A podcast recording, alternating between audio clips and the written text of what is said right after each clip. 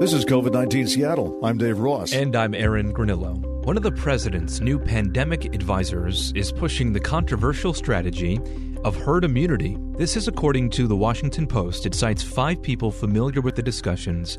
And the paper reports the idea was presented by Scott Atlas. He is a neuroradiologist and a fellow at Stanford's conservative Hoover Institution. Atlas joined the White House last month. Dave, can you explain to us what herd immunity is? Well, it's this idea that if you allow people to be exposed to the virus over time, they develop a natural immunity. And once you develop uh, an immunity of a certain percentage of the population, the virus has no place to spread and it dies out. The only problem with doing it that way is that a lot of people die out too. This is what Sweden tried to do. And I, I will say that the latest research I could find on this used stats up through June from March to June, so it may be out of date. But the death rate, and I, th- I think the most reliable figure you have is the actual number of people who died uh, per million people in the population, right? Because mm-hmm. the you know either you're dead or you're alive, and so we're not talking about people who decide to get tested versus those who don't. And the way it's worked out so far is that Sweden and the U.S. are about even in terms of the deaths per million people mm-hmm. 574 for the U.S., 571 for Sweden, so we're about equal. Washington's rate 263 per million. So uh, Sweden, which did not do a lockdown and basically let people decide whether to socialize or not, also apparently had a fairly highly disciplined population. So they're willing to wear masks. They voluntarily decided uh, not to hold you know big outdoor barbecues. So shops, restaurants, gyms stayed open, but they did close schools and universities uh, to people over 16 years of age. But beyond that, no complete shutdown. And with that, they achieved apparently a death rate about even with the uh, with the U.S., although much higher than they would have um, otherwise. It would have been much higher, though, in Washington state because ours was about half of Sweden's. So uh, the researchers are saying it's going to take maybe until next year mm. to figure out whether Sweden did the right thing uh, or not. So, in other words, it's not a Sweden is not in a catastrophic state, but it doesn't look like it's much improved either. Ultimately, here in the United States, I, I don't think this strategy is going to take place. Uh, I, the president has been pretty uh, at least vocal publicly, saying that he wants to see a vaccine. He's rolled out this Operation Warp Speed, so he's uh, we're hoping for that, of course. I do want to mention this statement from Scott Atlas, who the Washington Post cites, uh, is pushing this idea.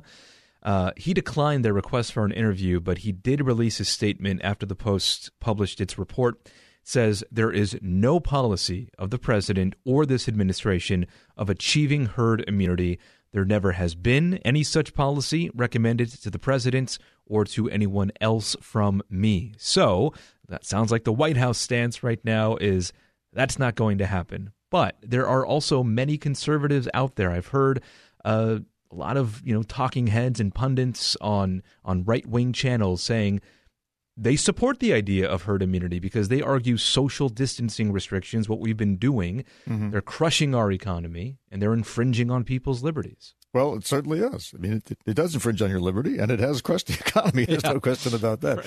The question is, uh, how many casualties do you want?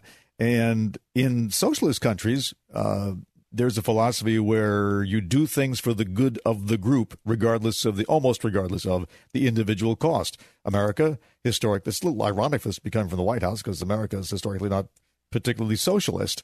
Um, in a country that celebrates the individual, you try best you can to make sure that no individual is told, okay, uh, we're going to sacrifice you hmm. for the good of the group. So I was kind of interested to hear that come out of the White House, but it sounds like they've backed away from it. One more argument, if I may, against herd immunity, because all the evidence coming out now shows that we don't know how long immunity lasts with this specific type of coronavirus. There, are very rare cases of this happening, but just this week there was a case uh, in the United States that showed that somebody who got sick back in, I want to say April, mm-hmm. got sick again just a couple of months later, and the second time it was even more severe. So again, that that's very rare, but it just goes to show that yeah, you might get sick and you might develop some immunity, but who knows how long it can last. That's also a caveat when it comes to the vaccine, because if the vaccine is based on the old form of the virus and it mutates, then even the vaccine wouldn't work. South King County is getting two new free COVID 19 testing sites. The site in Auburn opens today. It's located at the General Services Administration Building.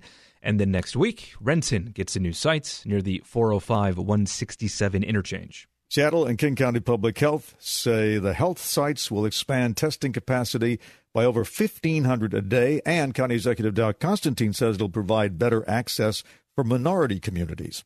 Uh, we know not everyone in King County has equal access to testing. COVID 19 has had a disproportionate impact on many communities of color, and particularly those living in South King County, exacerbating existing health and social inequities. And the county's public health director, Patty Hayes, says anybody who shows up will get a test, no matter if they have medical coverage or a health care provider. These new sites are especially important for people who lack insurance or have other barriers. The new sites, no one will be turned away. We had some conflicting information last week, if you recall, about when somebody should get tested. The CDC had some different recommendations than our local public health doctors. Dave, can you remind our listeners what our state says people should do? Well, I would be happy to, Aaron. The uh, officials recommend that you be tested immediately if you are experiencing COVID 19 like symptoms, uh, especially that sense of smell. If you lose your sense of smell, it seems to be a dead giveaway. Also, if you had close contact with someone who's had COVID 19. And keep in mind, um, if you test positive, you will probably be asked who else you've been in contact with as part of the state's contact tracing program. Now, Dave, should you get tested even if you're not showing symptoms? Well, there are some people who do. I mean, there, and there are sites that are happy to uh, have you do that because they get reimbursed for it, and uh, you know they are selling the test.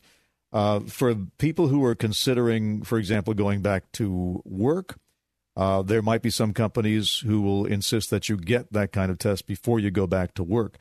And again, since one of the unique features of this virus is that asymptomatic people can spread the um, can spread the disease, that may be a requirement. So yeah, I can see many cases where someone who's not having symptoms would still want to get tested. And we'll be putting a list of all of the free testing sites around King County in this episode's description. The Seattle Mariners will not play ball the next couple of days. This is because of a COVID 19 infection for the Oakland Athletics. The Mariners were scheduled to play a three game series against them, but uh, at least the first two games have been called off. Let's talk about it now with Paul Gallant. He is co host of Danny and Gallant on 710 ESPN Seattle. Hey, Paul. How are you, Aaron? Okay, first off, just give us the facts about what's been happening with the A's right now. Why is why are these games called off? Well, this is what happens when there's a positive COVID nineteen test these baseball teams are taking the appropriate precautions because they're not 100% sure of who else the disease could have theoretically spread to. So the A's said to themselves, okay, well, while we try to figure this out and try to make sure that the one positive test that we got, because it was one positive test, to make sure that it hasn't gone to other players on the roster, we're going to self quarantine and we're going to make sure that we test everybody. So the idea was that we would know the answer to whether or not there are more A's infected by, I guess, the middle of the week. Because the last thing you want to see happen is some of the things that happened earlier this baseball season where a bunch of Miami Marlins players tested positive for COVID 19, and then all the teams that they had played against of late, they started to really, I think, panic over how many of their players were exposed to those who tested positive. How's baseball been doing with this outbreak? I've only heard of that Miami Marlins until this happened. It's it's been a lot of outbreaks. Okay. Uh, this is the first that the mayor has affected the Mariners in any way, shape, or form. I think it's really difficult to get through this year. And a lot of people are quick to criticize baseball because it's easy to do it. Rob Manfred is not a very strong commissioner, and the way that things, the negotiations to return to play took place this offseason were a major turnoff, I think, for anybody who watches it. But all things considered, they've done a good job. We're talking about a sport where you've got 25 players in a given year more players now, these guys are going home to their families and they're trying their best, for the most part, not all of them, but for the most part, to keep themselves out of situations where they could potentially contract the disease. I think they've done a pretty good job, all things considered. The fact that we have gotten to this point in the season, over halfway through, through a trade deadline, and the thing has not been shut down altogether and shows no sign of that happening, I think that's very encouraging. And I think baseball deserves a little credit. My feeling is that uh, the the season has just lacked energy. It's just it's it's interesting up to a point, but without the fans there and um, without the the excitement of a full season, it just seems to be tough to get into the game. I actually disagree, and here's why. First off, generally this is a sport of haves and have-nots. This year, you are going to see more teams in baseball's playoffs than ever. And that means that a team that is floundering to get to 500 actually has a chance of potentially playing in the playoffs. It stinks if there's no fans there. There's no question about it. And I think the experience of going to a ballpark and eating some food and sitting out in this wonderful Pacific Northwest weather and watching a summer game it's definitely something that we have missed. And it's also something energy that the Mariners, their games just don't have any attached to them because right now they're in the midst of a rebuild. But I do think that this season has been intriguing because of the shortened schedule and because there's just so much more at stake where you're seeing a team like San Diego, who historically has not done well, go all in at the trade deadline in the hopes of winning a World Series. So I get what you're saying. It's it's weird watching these games where there's cardboard cutouts of fans and there's crowd noise being pumped in. But I actually have been surprisingly pleased with the sport and the experience of watching it this year. It's Paul Gallant, co host of Danny and Gallant on 710 ESPN Seattle. Thanks. Thank you, Aaron. We will be back tomorrow and every day after with a 10 minute rundown of the daily local news. You can subscribe to this podcast. You can also find our news coverage on mynorthwest.com or listen live at 97.3 FM.